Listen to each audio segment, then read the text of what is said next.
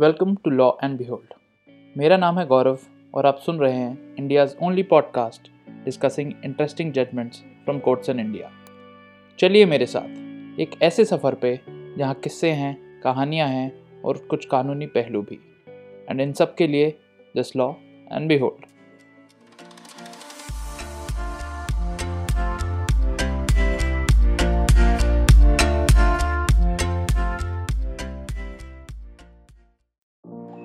आज बात करेंगे नंदलाल जी की। नंदलाल एक ऐसे शख्स जिन्होंने एक मुकदमा किया है प्रॉपर्टी को लेकर एक और वकील साहब पे। नंदलाल जी का यह आरोप है कि वकील साहब ने प्रॉपर्टी के कुछ नकली कागज़ बनवाए और उन्हें नोटराइज कराया मीना शर्मा जी से। मीना शर्मा पेशे से वकील और एक नोटरी जो कि काफ़ी सालों से ये काम कर रही हैं। मगर आज का ये केस प्रॉपर्टी पे नहीं है। ये केस है राइट टू इन्फॉर्मेशन पर। जुलाई 2013 में नंदलाल जी ने एक आरटीआई एप्लीकेशन लगाई डिपार्टमेंट ऑफ़ लीगल अफेयर्स से ये मांगते हुए कि मीना शर्मा नोटरी द्वारा साल 2008 से 2012 के बीच में जो भी एनुअल रिटर्न फ़ाइल किया गया हो, उसकी कॉपी उन्हें दी जाए। नंदलाल जी को काफ़ी मुश्किलें हुई ये इन्फॉर्मेशन मांगने में। ये सी तक गया सेंट्रल इन्फॉर्मेशन कमीशन तक गया, जिसने 2015 में फैसला किया कि नंदलाल जी को ये इन्फॉर्मेशन उपलब्ध कराई जाए। इन्फॉर्मेशन नंदलाल जी को दी गई। मीना शर्मा ने एक चिट्ठी के थ्रू इन्फॉर्मेशन दी, लेकिन नंदलाल जी का ये कहना था कि जो एनुअल रिपोर्ट 2008 से 9 के बीच की दी गई है, वो साल 2009 की है, और साल 2008 की तो एनुअल रिपोर्ट दी ही नहीं गई। इसके बाद एक follow up department of legal affairs ने भी किया कि 2008 का रिकॉर्ड अभी भी मिसिंग है। मीना शर्मा ने जवाब में ये लिखा कि मेरे पास जो रिकॉर्ड था वो मैंने दे दिया है।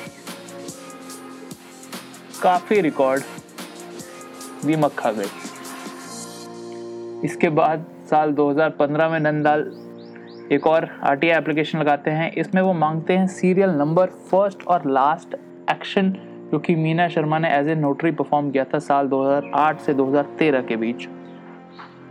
वो ये भी कहते हैं कि as a notary Meena Sharma की ये ज़िम्मेदारी थी और डिपार्टमेंट ऑफ़ लीगल अफेयर जिन्होंने उन्हें नोटरी का लाइसेंस दिया है, उनकी भी ज़िम्मेदारी थी कि वह इंश्योर करें कि सीआईसी का जो ऑर्डर है, उसको फॉलो किया जाए, उसको कंप्लाई किया जाए।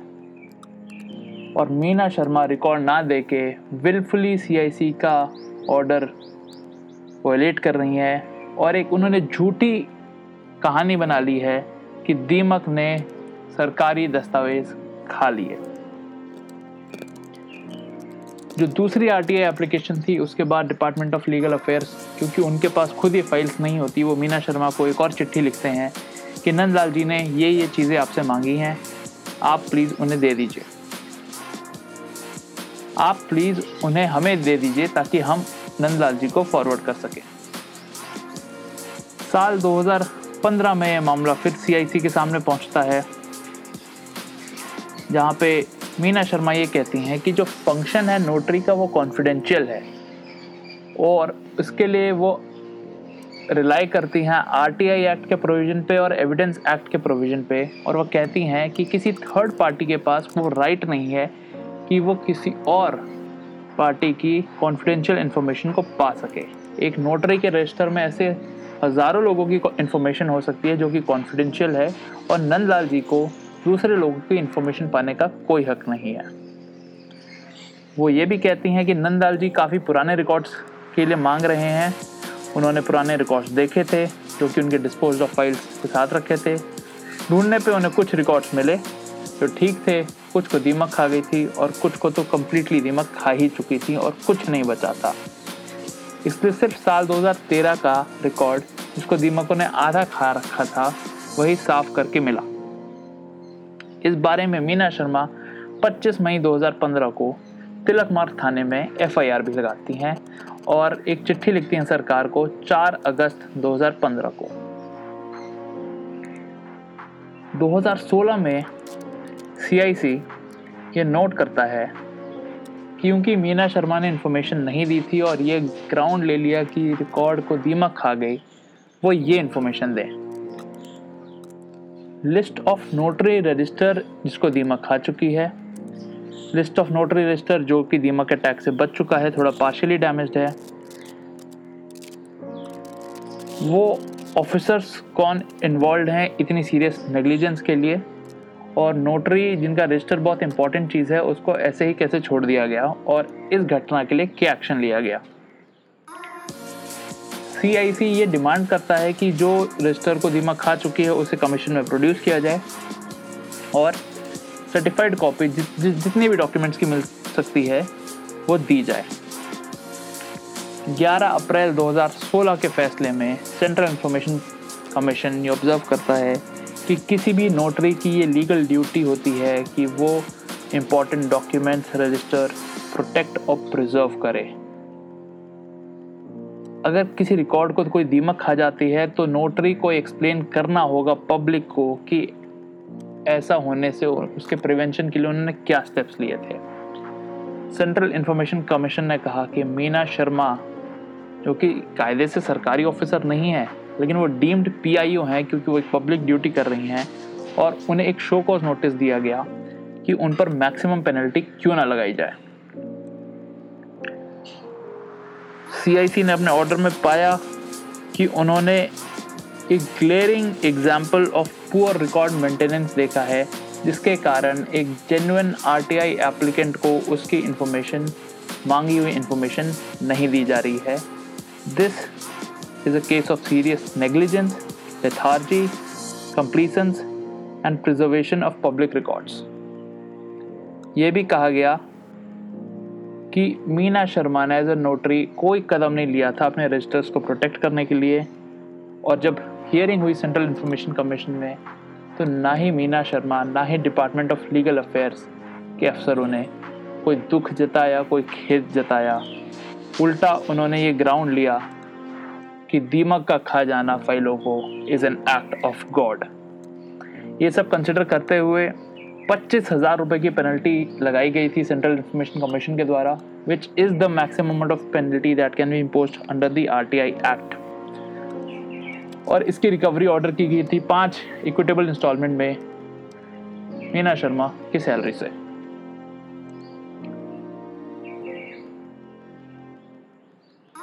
इसके बाद इस फैसले को चुनौती दी जाती है दिल्ली हाई कोर्ट में, जिसके जजमेंट के बारे में हम बात कर रहे हैं। तो दिल्ली हाई कोर्ट में केस फ़ाइल होता है, कई इंटरिम ऑर्डर होते हैं। 27 नवंबर 2019 के इंटरिम ऑर्डर में नंदलाल जी के वकील कहते हैं कि अगर मीना शर्मा 2005 से लेकर 2007 और 2015 और 16 के रजिस्टर रिटर्न दे दें तो जो CIC ने मीना शर्मा के खिलाफ एडवर्स कमेंट्स लिखे हैं, उनको डिलीट कर दिया जाए तो उन्हें कोई प्रॉब्लम नहीं होगी। मीना शर्मा साल 2015 और 16 के रिकॉर्ड नंदलाल जी के वकील को दे देती हैं। साल 2005 से लेकर सात के रिकॉर्ड बहुत पुराने होते हैं, वो नहीं मिल रहे होते हैं। इसके लिए वो एक एफिडेविट देती हैं।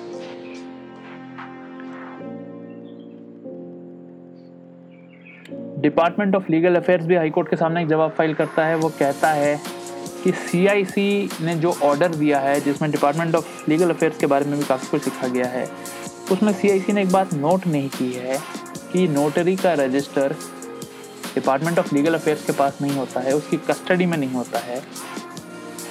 और डिपार्टमेंट ऑफ़ लीगल अफेयर्स ने आर एप्लीकेशन को पूरी सिंसेरिटी के साथ प्रोसेस किया इन्फॉर्मेशन दिलाने की कोशिश की, मगर जो चीज़ उनके कब्ज़े में नहीं है, वो उसको कैसे दिला सकते हैं? और इसके बावजूद उनके खिलाफ इतने एडवर्स कमेंट्स सही बात नहीं है। अब क्योंकि 27 नवंबर 2019 का ऑर्डर जो हाई कोर्ट का इंटरिम ऑर्डर था, उसमें लिखा था कि अगर कुछ इन्फॉर्मेशन मिल जाए तो केस सेटल किया जा सकता है। लेकिन फिर भी नंदलाल जी के वकील कहते हैं कि मीना शर्मा साल 2005 से लेकर 2007 के रिकॉर्ड के लिए करेक्ट फैक्ट्स नहीं दे रही हैं। उनका कहना था कि ये झूठ है। हाई कोर्ट के जज ऐसा नहीं मानते हैं। वह कहते हैं कि मीना शर्मा का एफिडेविट ये क्लियर कर देता है।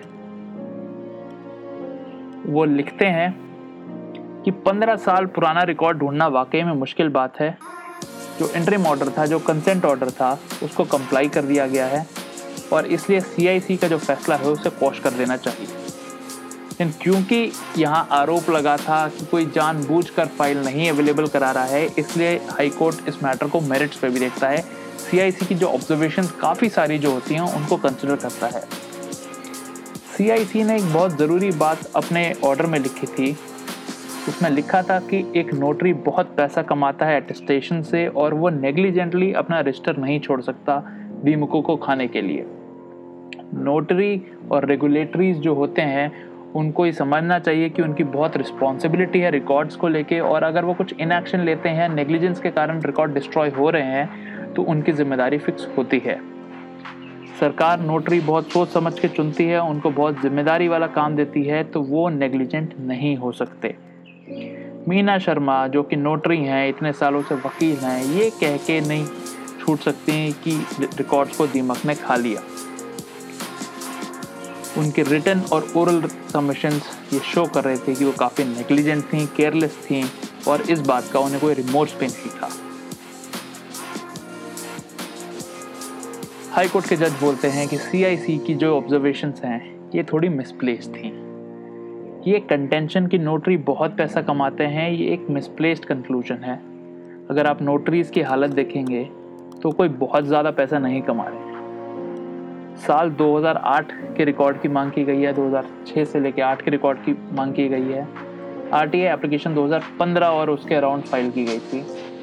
अगर ये देखा जाए कि कितने मुश्किल कंडीशंस में नोटरी काम करते हैं, उनका कोई स्पेसिफिक प्रोसीजर नहीं है कि वो इस तरह रिकॉर्ड को स्टोर करें तो ये पॉसिबल है कि दीमक ने रिकॉर्ड खा लिया होगा। और इस बात को ऐसे ही नज़रअंदाज नहीं किया गया जा सकता और यह नहीं कहा जा सकता कि एक नेग्लिजेंट एक्ट था।